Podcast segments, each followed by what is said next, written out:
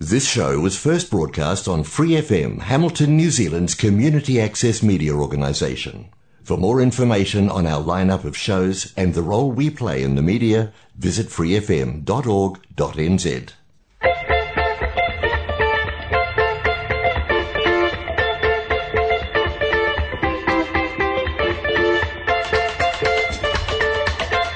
twenty to one, Free F M, eighty-nine point zero, independent community media. Now mai, haere mai, kia ora tanakwe, as we get uh, so closer to Christmas.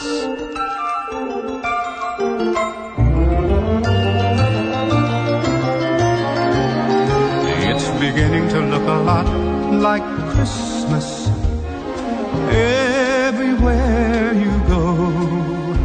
Take a look in five and ten.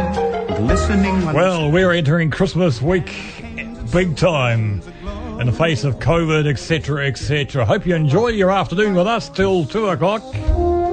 Toys. Mel Driscoll is with me shortly. What the prettiest sight to see is the holly that... And before Mel comes in, we'll... Um, We'll play another song that was banned by the N Z B C in Radio New Zealand back in nineteen seventy-two. It was Chuck Berry's only number one hit worldwide.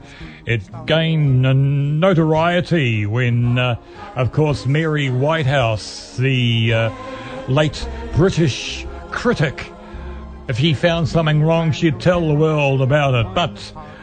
My Dingaling was banned by the N Z B C and Radio New Zealand.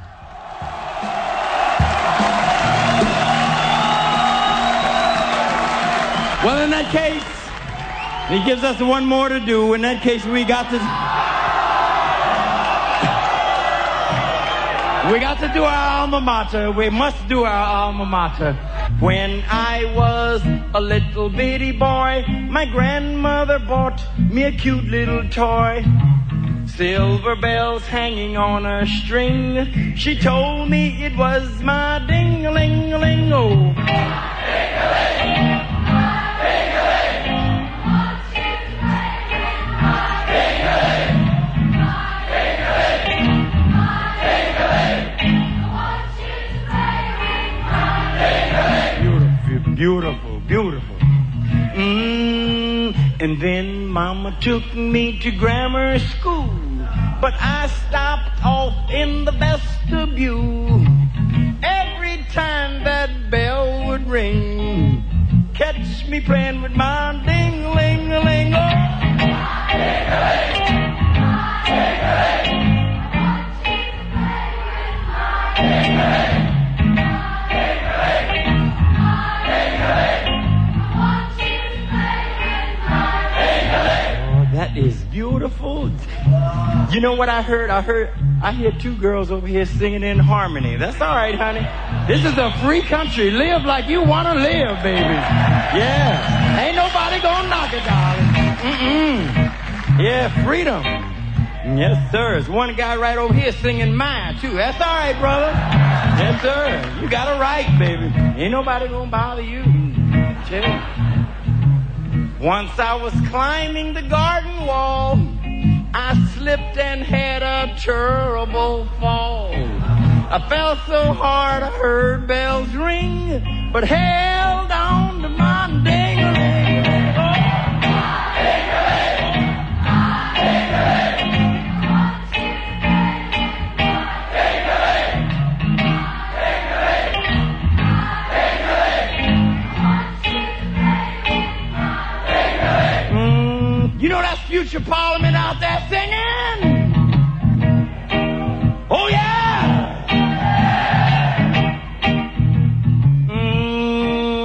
Mm, once I was swimming across Turtle Creek. Man, them snappers all around my feet. Sure was hard swimming across that thing with both hands holding my feet. No. Oh.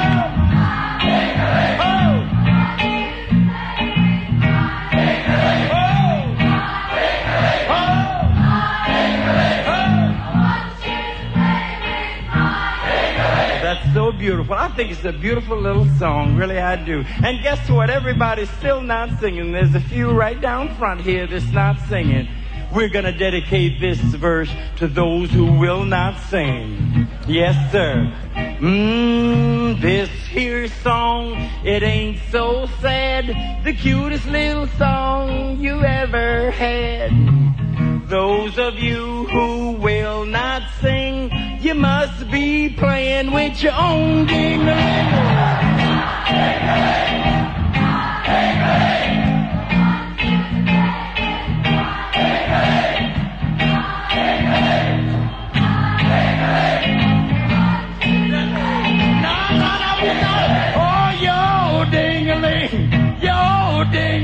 We saw you playing with us.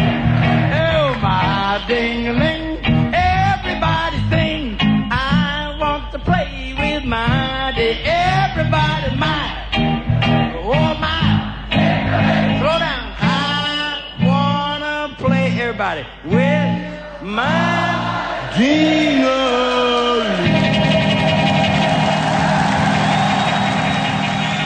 Free F M eighty-nine point zero, independent community media. No, that song is not rude, but that's how Mary Whitehouse saw it. She complained to the B B C for saying about the song. She, oh, she was a British morality campaigner, and My Ding-a-Ling was number one in the U K and U S in nineteen seventy-two. Good afternoon, sir. Good afternoon, and to Marcel Cameron, who believes in Christmas, Christmas beyond Santa Claus. A true faith in the Gospels as to how a baby came to be born in this world, a baby whose influence on the human race will be so profound we may still celebrate Christmas in his name. They call him Jesus. To believers, his presence in our lives is seen in thoughts or actions around us. Miss L. Cameron has no doubt she's witness to that in the Hawera shop where she works in the family enterprise Ethel Anne Antiques. Just over a week ago, it was on a Saturday afternoon. You were at your workplace, Miss L. Um, actually, Mel, I was called into work. Um, our family friend who volunteers um, on the weekends was in store at the time, and I was called into work because of the robbery that took place. Robbery? Yeah, so we had a young man come into the shop um, looking to price rings. I had been called over as the manager to offer discount on a bulk purchase. So I had popped over, I had looked at what he was looking at. Um, it was quite interesting actually because he had chosen the sovereign ring. I always associate um, the sovereign with our sovereign king, our Lord and Saviour. He had chosen that particular piece, which was one of the most expensive pieces in our range, and two other gold bands. So I'd offered him a discount on all three pieces, and then I had left and left Sally um, to sort of finalise that sale. And it wasn't um, very long afterward when we were given a call that he had left the shop. He had popped back and said to Sally, yes, well, um, I'd like to take the lot. And so Sally had got these three rings out and put them on the counter, and this gent had grabbed the lot, snatched them, ran out of the shop. Um, Sally had gone madly running after him, just yelling, help, we've been robbed. Well. And at that very time, there was a van load of contractors coming out of their motel um, where they were staying, and they saw this gent running down the block. They saw this woman chasing after him.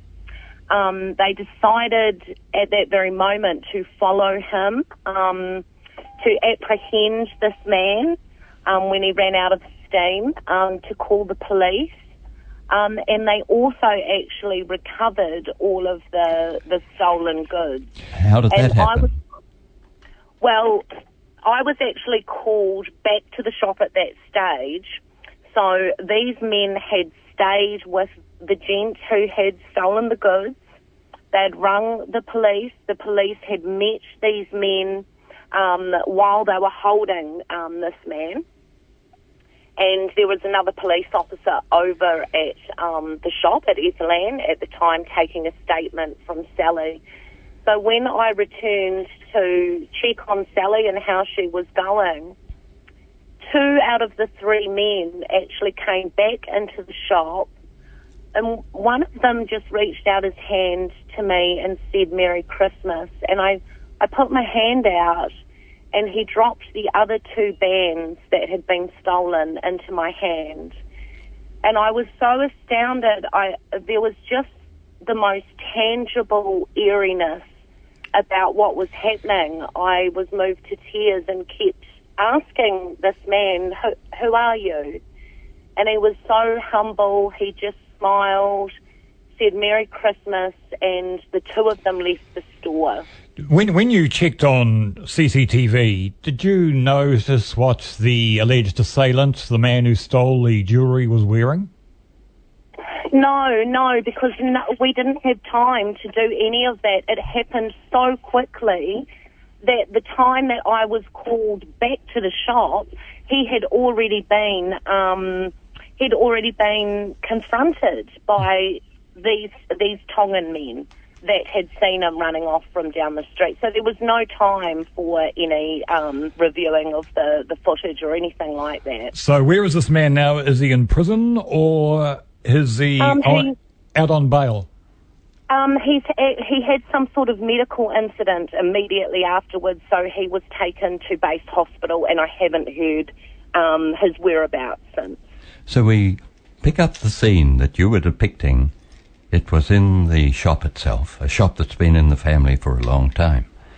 And here is a man who so humbly says Merry Christmas and presents the missing rings. Yeah, yeah. And now, yes. Oh, sorry, Mal, carry on. So, in your mind, you'd like to know more. Who, who are you? You said. And this man told you? What did he say? Oh, now, this is um, sort of the extension of really the hand of God inside um, this whole event, is that I returned after we'd finished making our statements home. Sally maintained um, staying on the shop floor, and it was about three quarters of an hour later that we got a call um, over home, and the gentleman who had returned the rings, his name's Roberto, um, was on the phone, and he had said to Mum he'd like to speak to us. And at that time I was still reflecting on the gravity of what had happened, that it was such a traumatic incident, but the way it unfolded and the way it was redeemed was so smooth and so peaceful and so really divine that I was saying to my partner, you know, it's written in the Bible um, to show hospitality to strangers, because you never know when you may be entertaining angels. And I said, I, I just feel like we've had an encounter with angels today. At that very time, the phone rang. Mum called me into the room to speak to Roberto, who had returned the rings. When um, the man was actually arrested, these two Tongan men went back to the, the place that they had um, confronted him, and they searched for our property. Now, Roberto had put one of the rings on that he found, and while he was looking for the other one, and the ring that he put on actually fit him perfectly. He returned to the shop, and he asked if he could buy that particular ring, because he had looked for a ring to fit him for so long and never found one that actually fit. So, of course, Mum was really wanting to um, reward him for his his Good Samaritan work, so she slashed the price in half.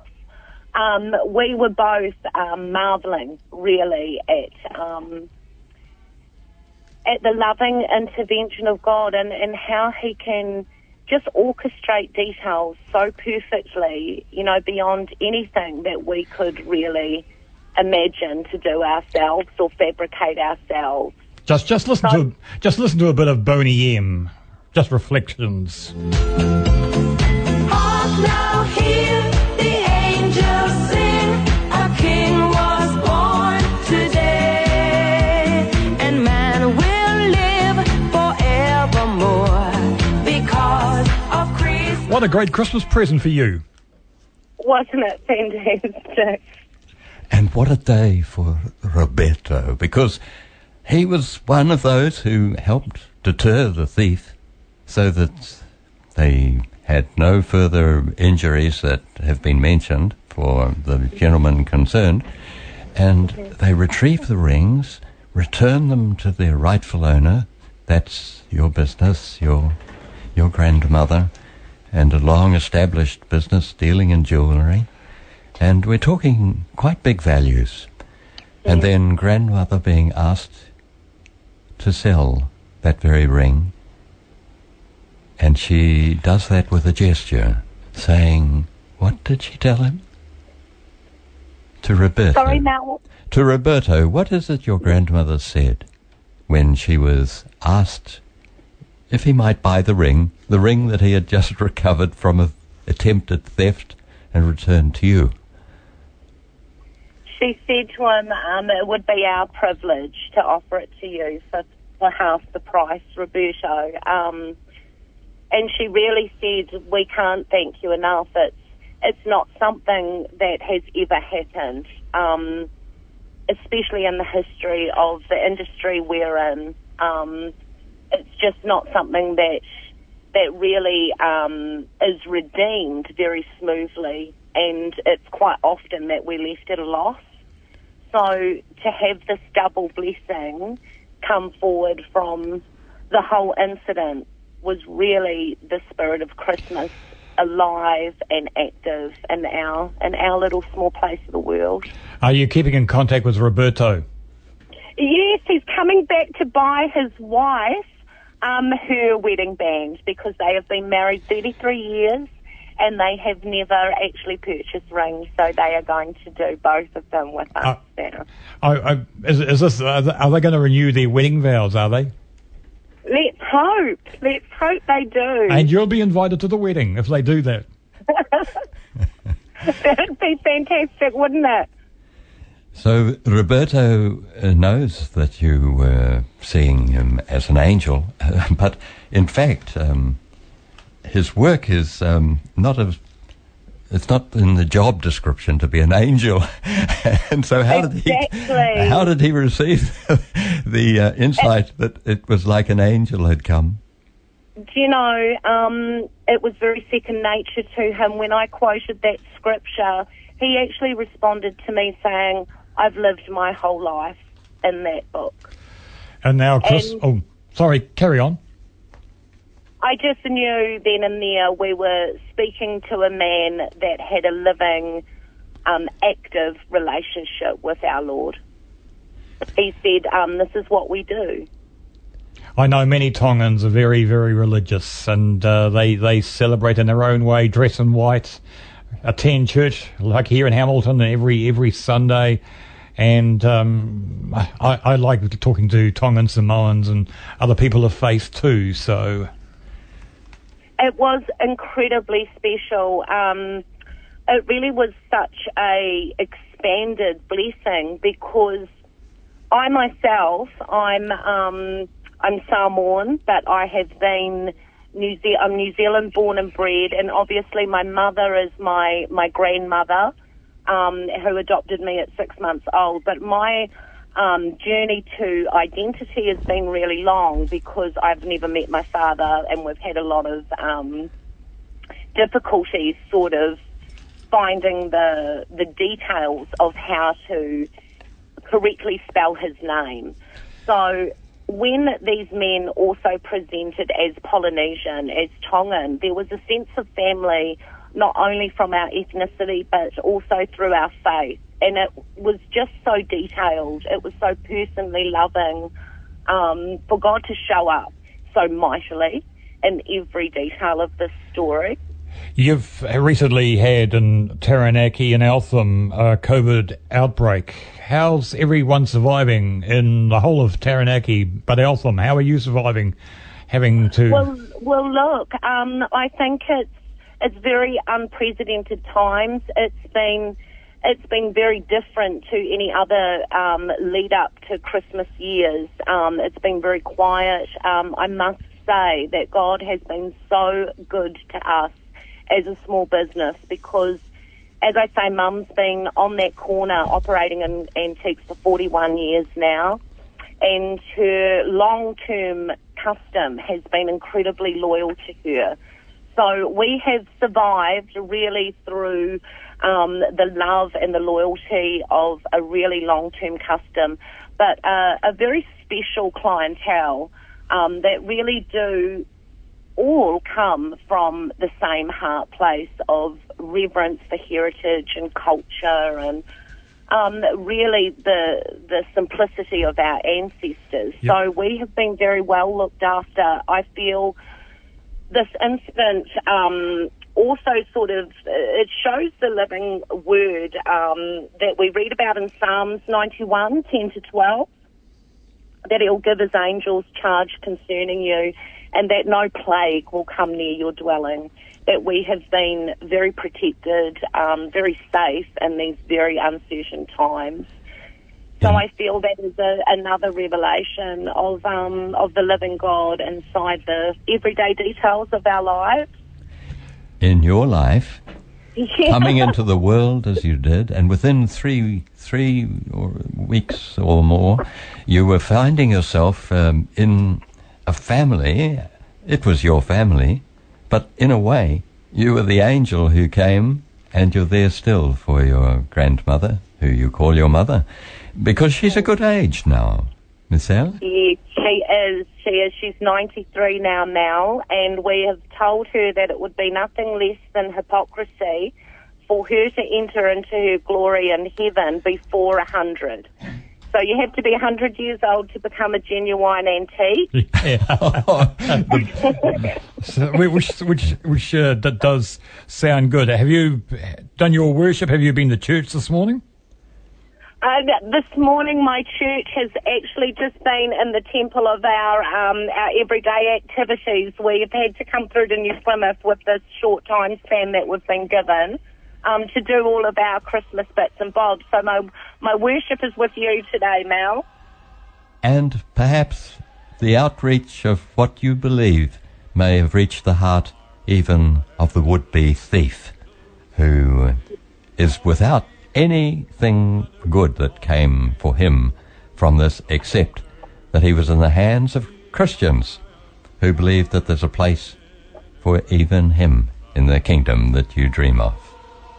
Exactly, Mel, exactly. I actually found myself, while I was giving my statement to police, hearing the Lord really say, forgive as you've been forgiven, um, and just talking to them about, about the history of this gentleman, um, his conditioning and, and his life path, and, and how we could, moving forward, really impact him positively, um, rather than sort of... Uh, Uh, punitively, um, to be able to have transformative change, that he has actually encountered the love of God, and that that encounter um, opens doors that no man can shut, and shuts doors that no man can open. So we also were were called to pray for for that particular man's salvation. Miss L. Cameron with her Christmas story in Hawera last weekend. Have a good Christmas and a happy new year. You too, guys. Be blessed. Bye bye, bye bye, bye bye. Bye. What, bye. What a what a great story, Mel, and it's uh, and we'll wonder where this man is at the moment and whether he'll be uh, facing the judiciary. To hear the angels sing. Still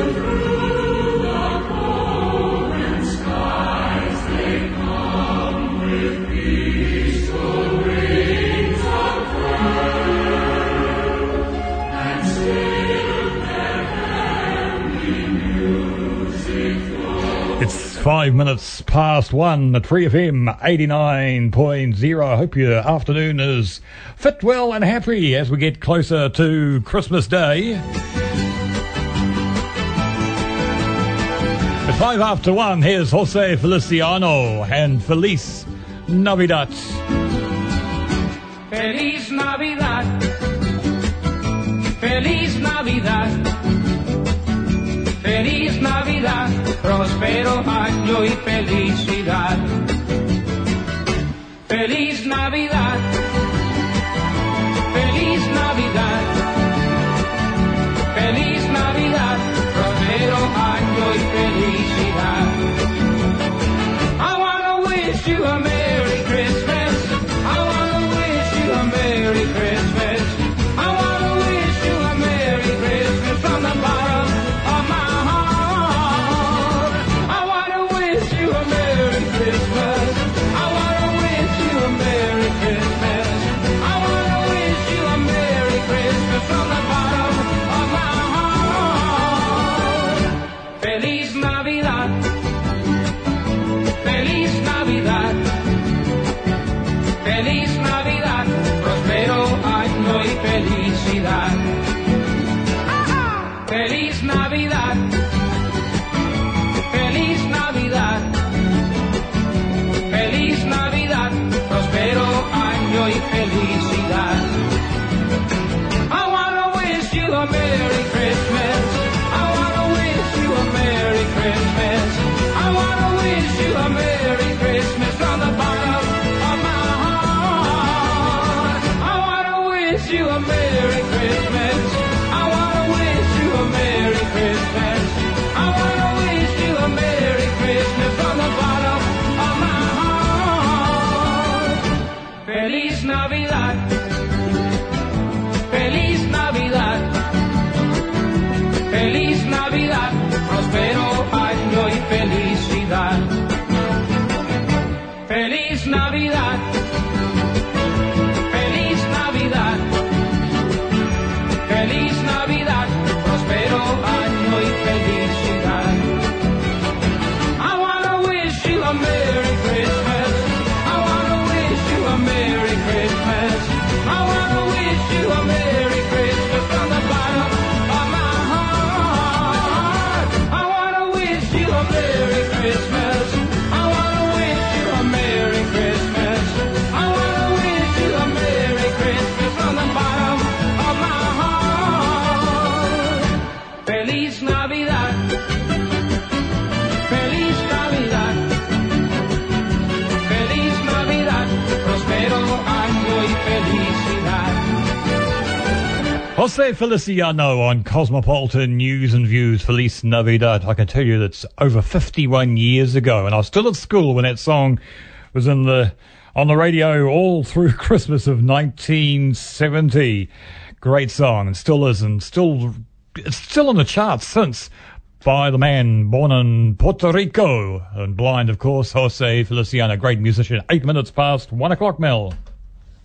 And time to welcome a former Mayor of Hamilton, Margaret Evans, to our show, Cosmopolitan News and Views. Now, Margaret's a leading light in the battle to spare the now disused Founders Theatre from the Wreckers' Ball. She's, she's come out swinging in the debate that rages to and fro between those citizens who, being in a tradition of caring about buildings we inherit, that exist thanks to the sacrifices of time, energy and money by supporters of the shows, a sense of civic duty and pride in this memorial to the founders of Hamilton. And, and Margaret's found a champion in Martin Gallagher. That's right. That's right. Now, where shall we start on this? Well, you might what tell us... What a beautiful us... introduction. Uh, well, I wonder who would consign it to oblivion, something with so many memories preserved only in old photos and mementos? Is is that what it's to be? Well, I think we probably need to understand that for some people, when something is old, you get rid of it um, because it's nice to have big, new, flash facilities. And I think, um, haven't you heard that expression, boys and their big toys? um, and, you know, the beauty about all of this is that Hamilton is going to get a wonderful new regional theatre where the old Hamilton Hotel is. However, I guess we come from the point, why not keep both of them? why not keep the Founders Theatre? Because, as you said, it is full of memories. As Martin Gallagher said, so many people, thousands and thousands of people, have memories. Yep. In that theatre. And and I do know that Martin told me once that he was in short pants when he went to see Louis Armstrong at that particular theatre. So that's right. So Martin, that's, Martin's that's got those memories. Got revved up. That's when we got revved up about it with Richard Swanson. Mm-hmm. Richard, um, who particularly likes jazz, and he came up with the idea of what a fabulous way of celebrating the fiftieth anniversary of the theatre. Now, what's important here is nobody... Nobody predicted at that stage the theatre would have to close. Um, so, you know, we did that lovely thing with Richard. Um, we found Bill Lindbergh had captured some magnificent photographs. And when I say we, I'm talking about Totty, the little trust I'm involved with. And um, we organised with Richard to have a plaque installed in the theatre. And then, of course, it seems like minutes later, suddenly the theatre is closed. Um, I do appreciate the council was being very conservative. It's a place for public safety. Um, however, there are those who will argue it should never have been closed, but however, it was. So when we heard that um, the plans for the West Town Belt were going to be uh, uh, thrown up for public submissions, we thought to ourselves, well, why don't we keep the Founders? And that's when we first went to the council and made a submission, uh, which was overruled on a six seven vote.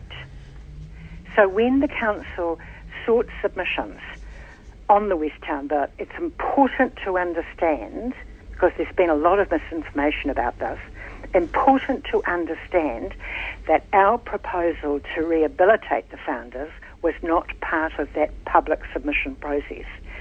So we can presume the vast majority of people had no knowledge uh, um, that this was going to happen.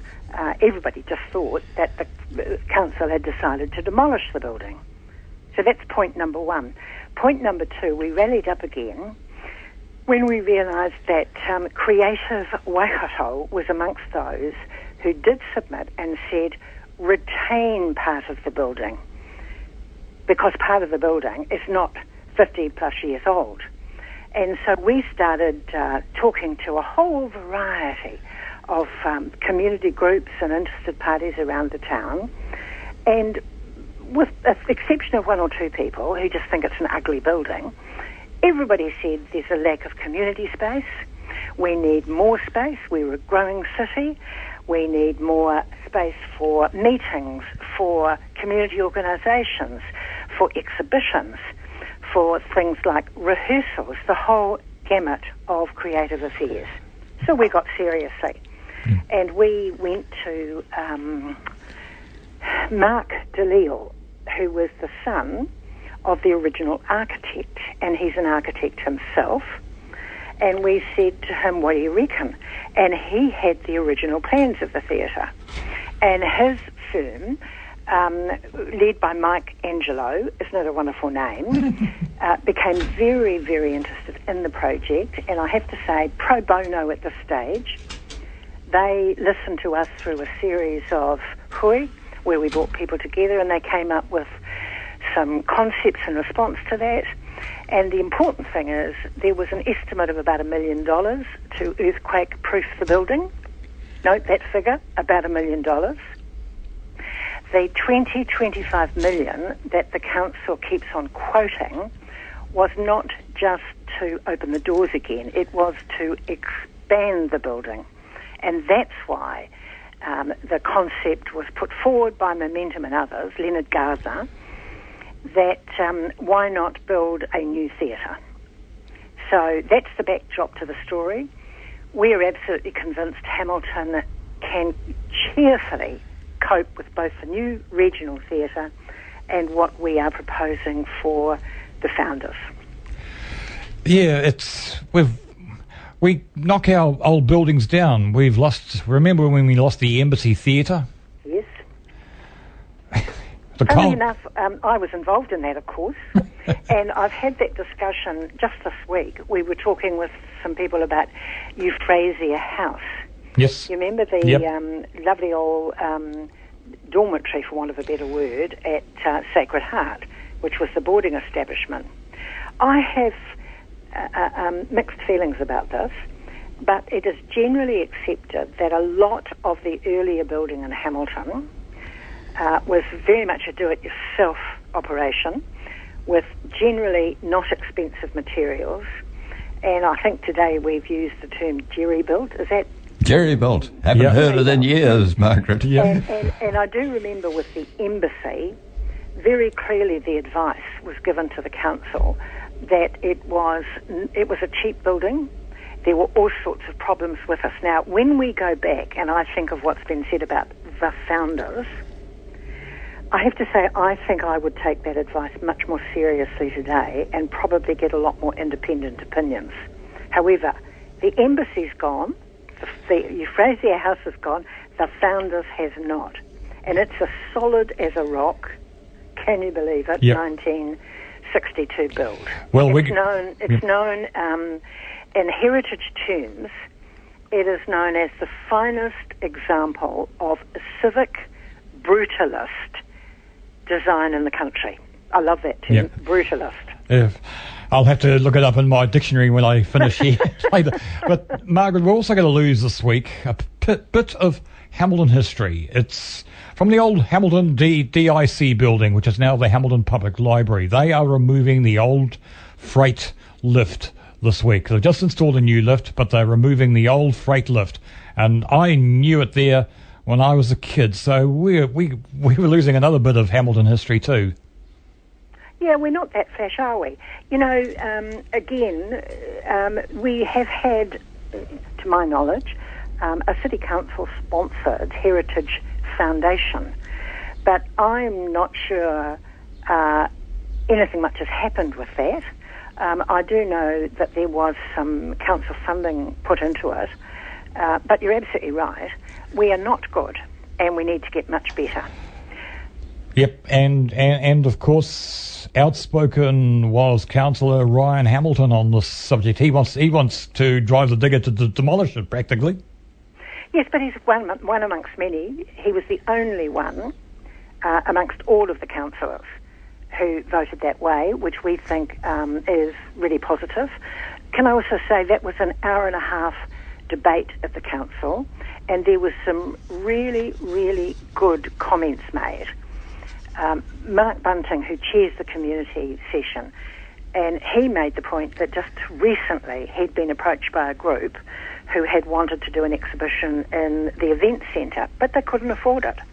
Now, that is the story that we hear time and time again.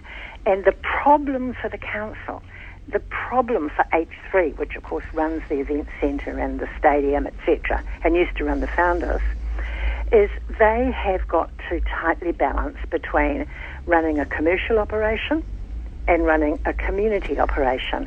And if you really want a debate that I would love to see occur in the city, is why do we take it? Why do we take that attitude? Because quite frankly, a lot of these things cannot ever make a profit. Internationally, we know that. We know, for instance, you wouldn't expect the library to make a profit. You wouldn't expect the museum to make a profit. If all costs, including return on capital, were taken into account for the rugby park and the yep. cricket park, let alone all the other parks across yep. the city, you wouldn't expect that.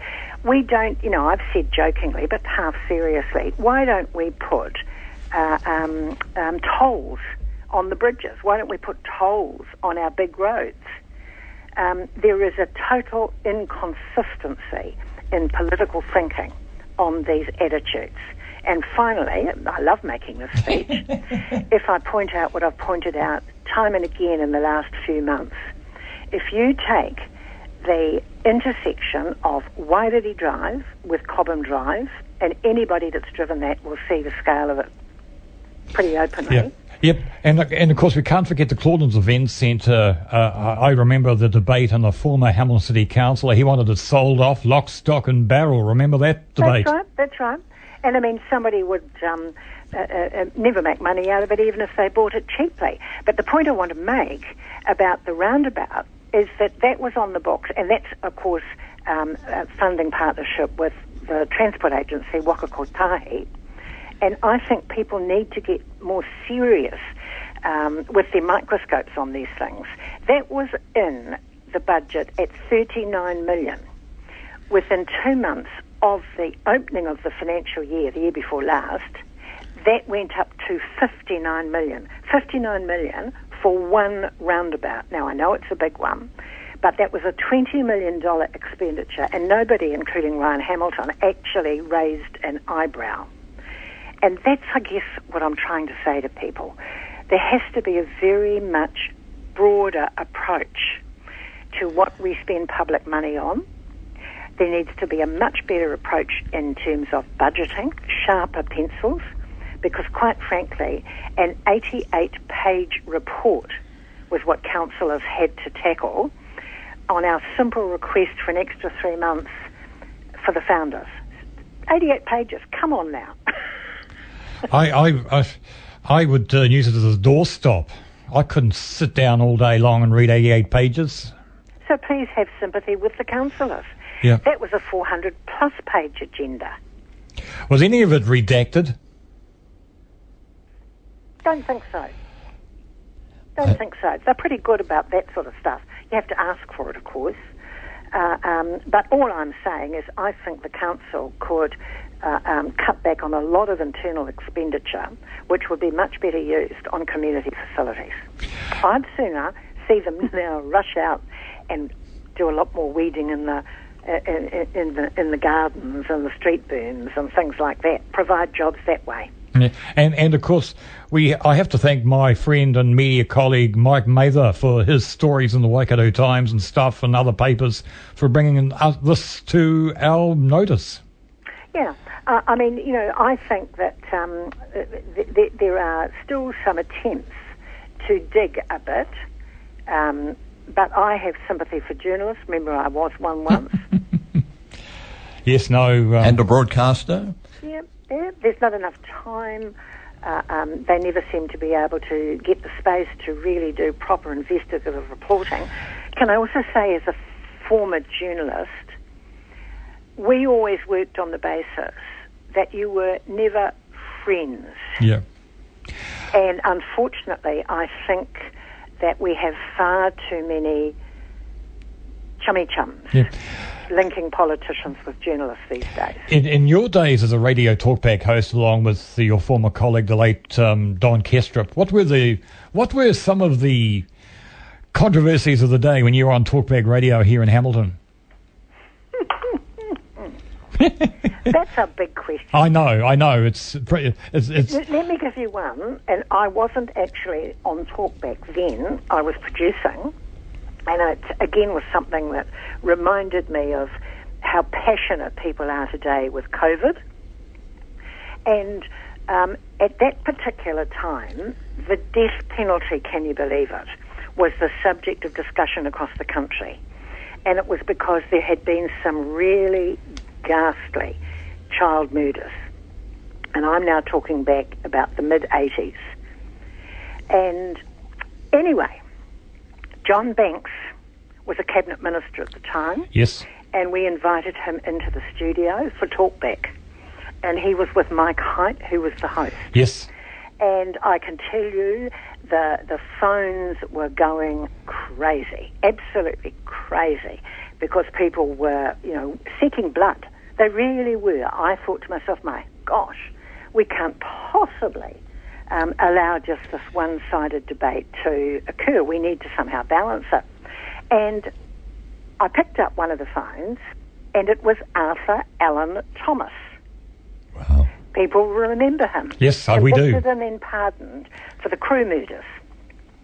And Arthur said, I would like to talk with John. And I said, Arthur, because he was quite a regular caller. And I said, fine. I said, will you identify yourself? He said, yes. So I went through to Mike Hyde uh, um, and said, Mike, you know, put on a, a, an advertising uh, um, uh, session, because I've got Arthur Allen Thomas on the phone and I want you to bring him in straight after the ads. So he did, and the conversation went a bit like this. Hello, John. This is Arthur here, Arthur Alan Thomas. And John, I want you to know, if we had the death penalty in this country, I would not be talking with you this afternoon. Well, I can tell you, just like that, John Banks said, and Arthur, you are the reason that I would never vote to bring the death penalty back into this country. Mm. I, Very yeah. fascinating. And generations on, I heard a piece on Media Watch this morning featuring the Honourable John Banks, who was a fill and talkback host. He was found to be racist, and he got kicked off Magic Talk That's that right. morning. That's right. But in those days, he heard what Arthur Alan Thomas was saying, and he completely changed the tone of that. Those two blokes completely yep. changed the tone of that debate. Debate, and to me, that's what talkback radio was supposed to be. You and have to allow all voices. If you're only getting one side of the story, you've got to somehow make sure the other side of the story is being told as well. And isn't that somehow the rationale for community boards? Absolutely. Absolutely. The Hamilton City it's, Council... It's, it's even deeper than that one. We're going to talk about community boards now, are we? Yeah. but but I, I think it would, it would work, wouldn't it? Well, um, there's about one hundred ten, I think, community boards across the country.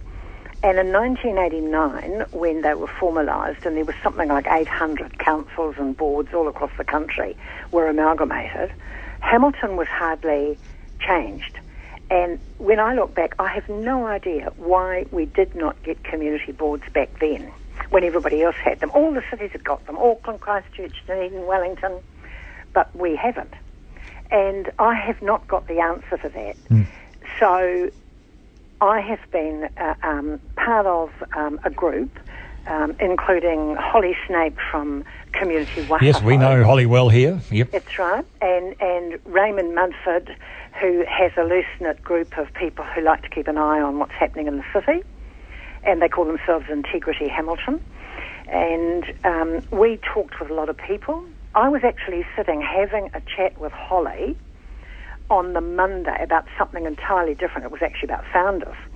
And I said to her, um, you, you know, they're opening up consultation on community boards and representation next Thursday. What do you know about it? And she said, absolutely nothing. So w- together we contacted a range of people, including representatives of the community houses, because they've got themselves really anchored, you know, at grassroots level. And, of course, the council constantly gets marvellous reports on how they're doing. And not one of them had ever contemplated doing something about a community board. It was just not part of the conversation in Hamilton. Mm-hmm. But fortunately, Neil Tolan, Neil yes. is the manager out at um, Western Community Centre, yep. he was available to go to the council meeting. I think it was back in August, maybe September. And he spoke to the councillors, really with, with, with just, just with a simple plea. Please contemplate community boards when you go out and you do your consultation on representation. And they voted him down. Now, I don't criticise them for that, in the sense that none of them had obviously thought about community boards either. So it was a, sort of took them by surprise. And then they had a series of workshops, worked it through, and I think at the end, at the very end, after the formal submissions went in, I, I do believe there were some of them who began to understand that maybe um, just having one council for one hundred sixty thousand people was probably not as good as having several, particularly in those areas that we know have got massive disadvantage in the city, and they're the same ones that have been that way for years, and everybody knows them. Uh, uh, you know, the Norton area, yeah. uh, Enderley Fairfield area, Beta Melville area, and the council said it would probably next year have a bit of a look at community committees, and they talked about one each side of the river. Now, our group just thought that was probably not a great idea. And so on Thursday, an appeal has been lodged which goes directly to the Local Government Commission. And the Local Government Commission is the one that will make the decision, and they will make that by April next year. And we have asked that four community boards be put in place for the local government elections in October. And we've added in, at the request, because this was part of the discussions, the central area, because the feeling is um, it would be really great to get a board up and running, augmenting the work that the Central Hamilton does. It's your guys' patch. Yep. Um, we add to that um, the um, really difficult conditions in Ulster Street uh, with all of the uh, temporary housing, the motels. Uh, um, you, you know, there is a very increasing population in the central city. And so we've suggested that would be a good place to have a board as well. Well, of, well, of course, um, I think the Hamilton City Council are opposed to the National Labour Party proposed new housing measures, like other councils around New Zealand.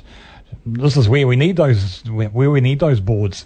That's right. When, wherever you're getting that increased density, yeah. And you are aware that um, I think it was Thursday the government has amended Parliament, not the government, Parliament. has amended that legislation, taking into account people's concerns about shading, about buildings too high, too close. So the legislation has been amended, and the various parliamentary parties came together to agree to that, which is good. Sometimes yep. they do listen. Hope, hopefully, and then we've got three waters, but that's under, that's for another that's for another day. So you'd be right there. Climate change. You've been concerned a long time in this, longer than most people realise. Yeah, um, if I go back to nineteen ninety-two, that was when the big um, Rio de Janeiro Earth Summit was held. And funnily enough, our own, I'd call him a local M P, Rob Story, mm-hmm. um, led the New Zealand contingent to Rio. Uh, he was Minister of Transport at the time. And um, I think some of us had vaguely realised that going back to this, what they call the Stockholm Conference in the seventies, I think some people um, would have read um, Rachel Carson's Silent Spring, which expressed concerns about what we were doing with poisoning the earth, et cetera. So some of these concerns went back well into the seventies, and the United Nations itself started expressing concerns about what we human de- beings were doing to our home, and that there would be consequences. So nineteen ninety-two, the Earth Summit, um, there were thirty thousand people attended it. Phenomenal, isn't it, when you think about it? Um, and something like one hundred eighty. Now, all of the nations of the world were represented there. And um, out of that came a local government organisation, Local Governments for Sustainability. And so Rob Story, we organised for him to do uh, a presentation. Immediately he got back from Rio, and we made, um, we uh, invited all of the local governments in the area and various others, environmental groups, social groups, et cetera. And that then created um, a format for Hamilton City Council's long-term plan, which came out in nineteen ninety-five. And I, I think it's really too important to emphasise climate change is not just about environmental issues. Um, local government has within its statutory purpose a requirement to foster well-being. Now, well-being includes environmental, economic, social and cultural elements. So unless we get all of those together, we're not going to really be successful. That, and I'm talking about humanity. So if you talk about climate change, we may stop greenhouse gases causing the problem, but that's not enough. We would still probably have extensive poverty, and let's face it, that's what we've got in New Zealand. We would still have a great gulf between the rich and the poor, and that's what we have in New Zealand. We would still have conflict, social conflict, like we have, for heaven's sake, over COVID. How many people do you know have experienced absolute and utter rudeness from other people in going about their daily business? Do we really want that sort of lifestyle? And then, of course, we've got these doctors who deny COVID, and uh, they've been had their licences suspended, which is good. Well, um, I think so. And I was reading something the other day, and I think it was Tamaiti's son who said it. And he said, for heaven's sake, he said, I've been vaccinated against polio, measles, typhoid, et cetera, et cetera. This is just the latest one. And I thought that was one of the best comments I've heard in a long time. Yes, I'm fully vaxxed. So is Mel. Are you fully vaxxed, Margaret? Oh, of course I am fully vaxxed, and so is my entire family. Have you sympathy for those who, for conscientious reasons, don't wish to be part of it? I um, certainly have some understanding of those people who feel they are being forced into this. But I also have to say, it is not just about you being forced into it. It's about the impact that your non-vaccination will have on other people. And this is one of those occasions where we should all be groupies. I don't know whether you saw the lovely piece, um, I think it was for, actually from a doctor, um, that did the rounds on social media. And it went along the lines of, I'm just wanting to let everybody know I'm about to go out in my car, and I want everybody to know that I shall be going from point A to point B, and I shall be driving on the right-hand side of the road. Oh, don't you love it? I, I do, and uh, I just see that we've got sixty-three cases of COVID nineteen in the community today. So hopefully, with this Delta going down, and of course Omicron is here in New Zealand right at the moment. I'm just going to check up whether we've got any more cases of Omicron before we go at two o'clock. So the cases are going down, so hopefully we're in for a peaceful Christmas. But it's interesting, Mike, when you, um, again going back to COP twenty-six in Glasgow. Yes. And when we beamed out here, thanks to the University of Waikato and their marvellous tech team, and we got that sixty-odd people together um, over the two weeks in panels. One of the interesting elements was the feedback that we got from Professor Ian Douglas um, from Manchester University, who was uh, one of our main contacts. Um, and I have to say, uh, um, Zooming is such a wonderful, wonderful facility. And he pointed out that already in Britain, they were seeing a dramatic drop in the use of public transport. Why? Because of COVID, because of people's fear. Now, again, we need to think ahead with things like this. We sometimes need to change our plans, amend our plans. And if I go back to the founders, already we've begun those discussions um, with our architect. It's quite clear that we are going to have to be much smarter about our inside-outside connections. We're probably going to have to make sure that there's more space to keep people apart. Uh, um, you know, every day there is another challenge like that.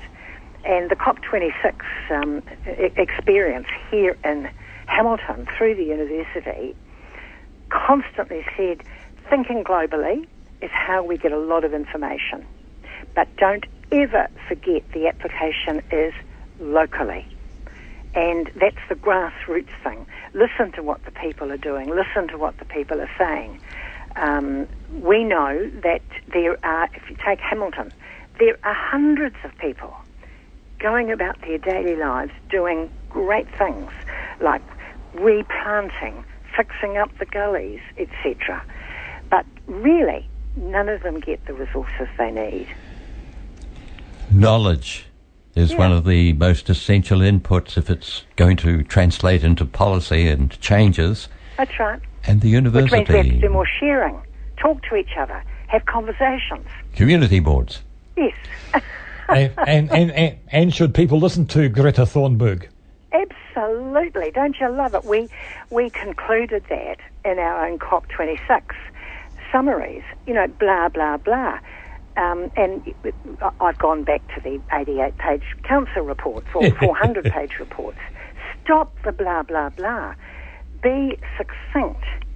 Um, there is a beautiful, beautiful piece, which I can send to you guys, yes, that I encountered in a new book on Winston Churchill. And back in nineteen forty, with his wartime cabinet, he said, keep it succinct, keep it to the point, keep it brief, because we can always ask for more information. But if you, you know, send hundreds of pages, you can't help wondering if they think people aren't going to read that. And yet, in his letters, mm. the letters that survive his um, being Prime Minister in the war years, um, there was a lot of, um, shall we say, critical analysis that was down to the last detail, and he seemed interested in that yeah. as much as in the overall picture. Mm. But he had to be fast. He was. You know, there was no opportunity to sit and mull over things for weeks or months. He was fast, all right. And yeah, it's yeah. that which earned him credit from the mm, military. Mm. So let's say he did get into the kitchen from time to time. You're interested in leaders from those times? Well, I think there's always something to learn from leadership, isn't there? Well, we're born after the war, so there's nothing we know directly. That's and, right.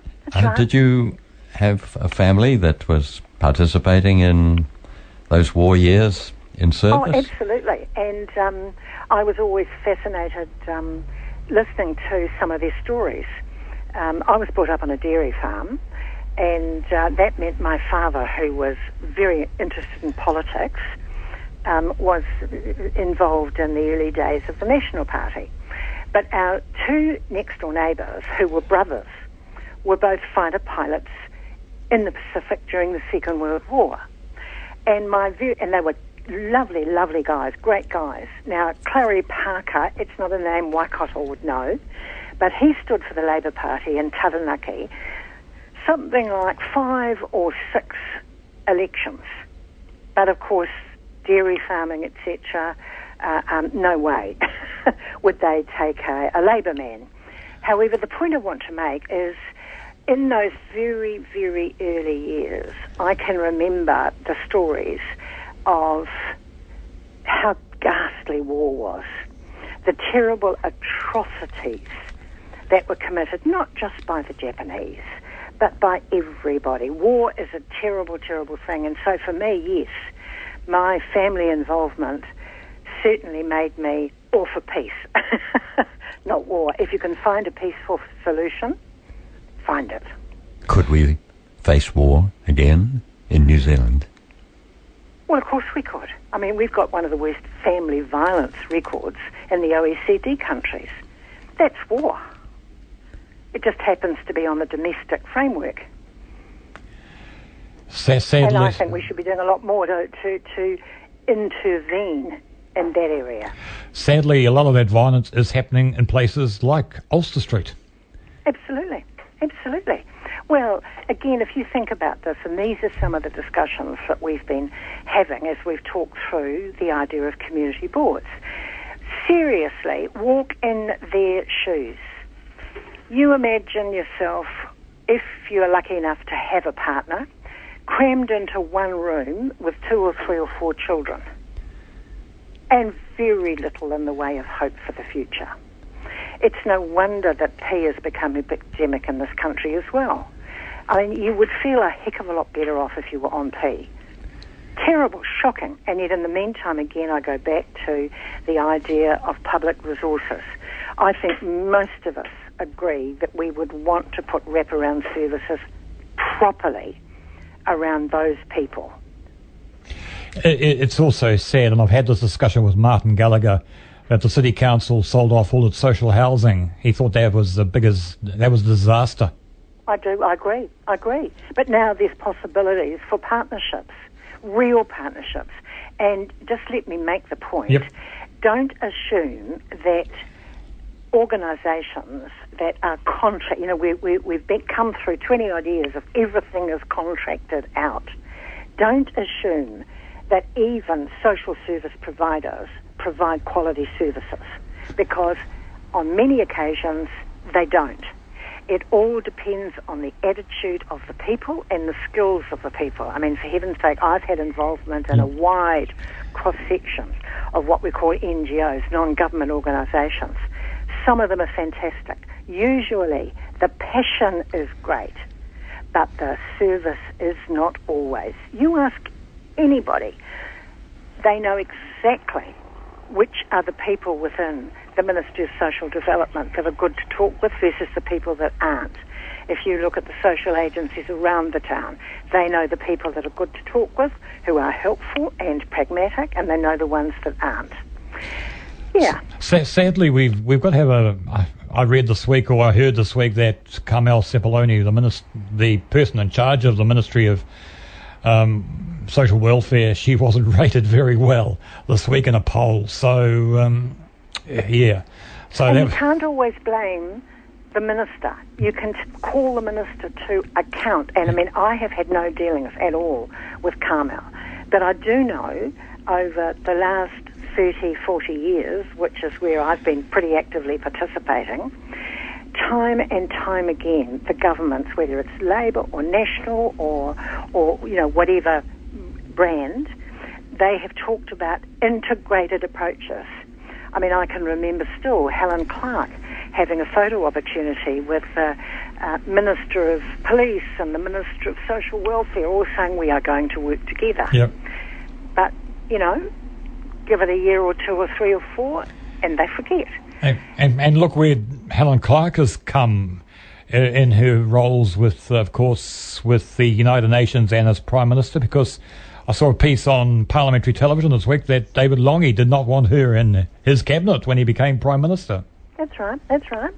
And, and, and you know, Helen, I'm sure, and I can't speak for her, but I would surmise, having read some of the stuff she's written, she's still trying hard to bring in some of the changes, because she knows many of the changes did not come. And let's not forget, Lange was the one that was really concerned about Roger Douglas. Yes. And the, the, the Chicago school, which we are still, still suffering from today. Yep. You know, it's all very well contracting out, but if that means you lose half your bus drivers because the contractors won't pay them the proper wages... Margaret, yeah. Margaret, we'll have to catch up again in the, in the new year, but I've just found uh, Doctor Richard Swateson's opinion piece, and he does quote Winston Churchill in it. I know, that's what brought it to mind. And expressed an, an abhorrence of reading a massive paper, finding it a waste of time, while energy has to be spent in looking for the essential points. Yes, yes. You will have spent many, many wistful hours doing just that in your long career in local government. Yeah, yeah. And, and please have sympathy for the councillors, um, but then get a little bit angry um, that none of them get stroppy. I have spoken to so many of them time and time again. I used to say to one uh, uh, particular one, you've got four hundred fifty pages on your agenda this month. What are you doing about it? It is up to the councillors to say to the chief executive and the staff, stop this ridiculous report writing. Yeah. Cut it back. Think Winston Churchill. And I and I don't think you want to get stroppy with Dave McPherson. No, no. Uh, uh, um, but Dave, you know, if Dave believes in something, he will go for it. Dave and I have had some disagreements. I mean, I think some of his infrastructure stuff in the past is going to come home and bite him in the bottom, climate change-wise. However, Dave is prepared to make oh, the changes. Dave is great, and we, I had a long discussion walking up um, one of the streets in Hamilton, one of these um, about early in the year. So Dave is passionate. That's right, and look, he has been one of the most ardent supporters of your radio station. Well, yep, and uh, of course, and ho- hopefully he will stand for council again next year. We don't know yet, but who is going to be standing for council next year? It's going to be, it's going to be a few surprises. I think so, and of course that's always healthy, um, because I think again there is a bit of concern that, not a bit of concern, a great deal of concern that some of the very people that we would like to stand for council won't do it because they don't want to be full time, um, and you know over the many years. Uh, The whole idea of a council is supposed to be a gathering of community leaders, uh, community leaders from all the various sectors. Um, you know, there always used to be a couple of teachers and uh, people from the cultural community and people from the arts community, maybe a, a, a doctor, a lawyer, a, a, an accountant or two. And these days, if you look around the council table, it's almost exclusively people who just put up their hands and said, I want to be a councillor. There is a difference, and it's embodied too in your submissions in support of community boards. That's right. To That's represent right. and act as an advocate for the interests of the community. Yeah. If they cut those reports, you know, down to maybe ten pages, they can always put links in for them to get extra information. All I want is bullet points. That's right. If, in fact, they stopped writing some of these, particularly, what I have to say, questionable strategies, um, the most recent one, and, and I have to say, this is not getting at the people who write the reports, because they are given instructions to write them. And I think they do their best possible. But the most recent one that I really wondered about, because I was part of a group that uh, during the submissions drew attention to the number of people that swim in the river and will always swim in the river, and how wonderful it would be if the beaches around the river were tidied up, not with great, and I think we've talked about this before, not with huge architectural bits of concrete and wood, but rather lovely natural beaches and maybe a shark net or something like that to make it safer Um, for those because of the current down the middle of the river. And so some councillors said to me, Margaret, you'll be absolutely delighted. We've put five hundred thousand dollars into the budget um, to develop a strategy for, for the river. Well, I now find there is an aquatics strategy, and I challenge everybody to go read it, an aquatics strategy. Yeah, hey, we'll have to continue this in the new year when you go back to war over the Founders Theatre. Sounds good. Cheers. Margaret Evans, C B E, once the Mayor of Hamilton, a leading light in the battle to spare the now disused Founders Theatre from the Wreckers' Ball. Happy Christmas, Margaret, and to yours too. And the season's greeting to you and yours as well. May you yep. come back all refreshed and ready for change. And ready and ready to fire again. I'm going to, actually, we're going to be here on, I think we're going to be here on Boxing Day somehow. Oh, listen to that, Arthur. That's your actual bow bells. God bless you. Yeah, listen to that. It's a disgrace on a public thoroughfare. They ought to be reported to the Noise Abasement Society. God's sake, Arthur, it's Christmas, isn't it? A time of goodwill. Time to make your will, you mean? We've only just finished with one pound fifty for the guy, mister. Used to be a penny in my day. Yeah, but Queen Victoria's dead, isn't she? No, I suppose it's going to be G B H of the year olds from carol singers. Oh, come on, Arthur, cheer up, will you? Gordon Bennett. It's tough and it's lonely in top management. Oh, don't give me no earache. You don't even pay your rent. I've got a lock-up with no lock-on and it's snowing outside. If you don't get her a present soon, there'd be nowhere to hide. I've got a lovely furry coat. I could tell her it's me. Now she a Sussex skunk, because it done her pen and ink. It doesn't. It does. You know. I would. Here's a turn up with a book. What? Hold on, here comes Chisholm. He's giving me a funny look. What now? Sing, he don't know one carol from another. What'll I get for Christmas, Freddie? Yes, the incomparable Arthur Daly, the late George Cole and Dennis Waterman from the television series Minder. What are we going to get for her indoors? In time to leave them alone? Good afternoon, sir. Oh, good afternoon. Oh, yes, I remember the movie, the T V series Minder. Bring those shows back again. Good on you. You've got well, to hand it to the British, I tell you, when it comes oh, to things yes. like that. Uh, I, I, I've, watched a, I've watched Arthur Daly, sorry, George Cole, and many other things, like the movies he made. And the, he always played a spiv or a criminal. Or, yeah, sort of. A, yeah. So what's been rattling your cage this week? Well, uh, listening to your previous uh, uh, person, Margaret Evans, very interesting, but I had to cut short to come here. But I'd just like to add a few things to what she's talking about, which I fully concur with, about, about the Founders Theatre and, and the new theatre that's going up.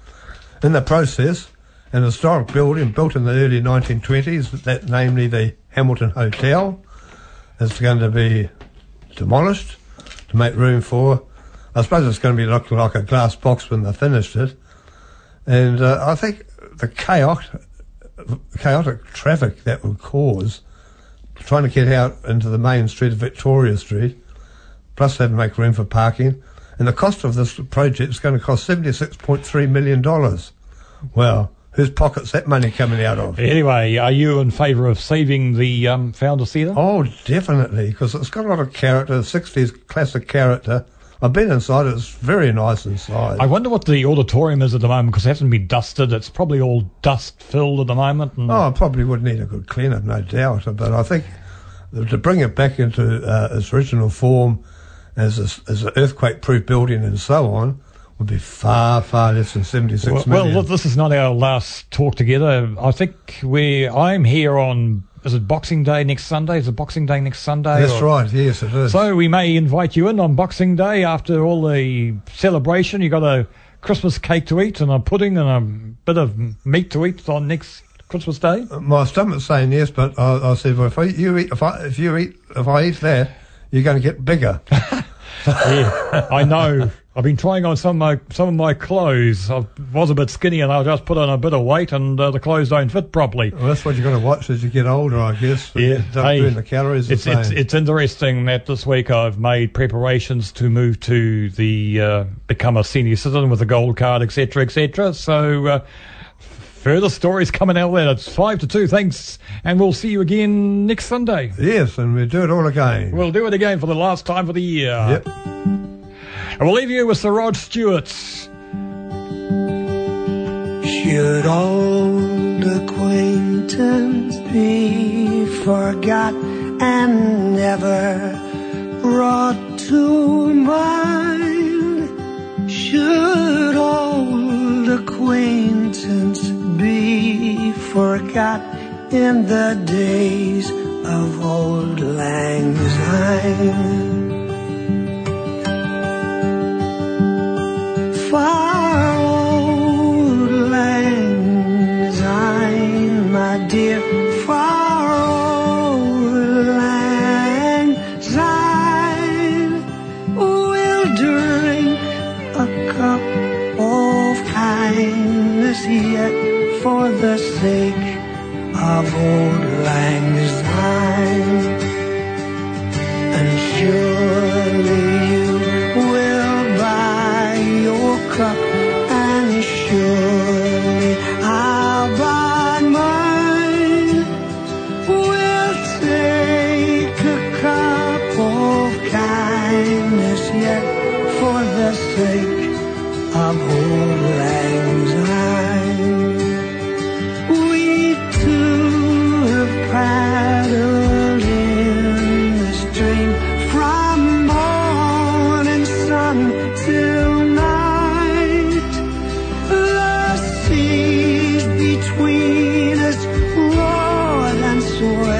since the days of old lang syne.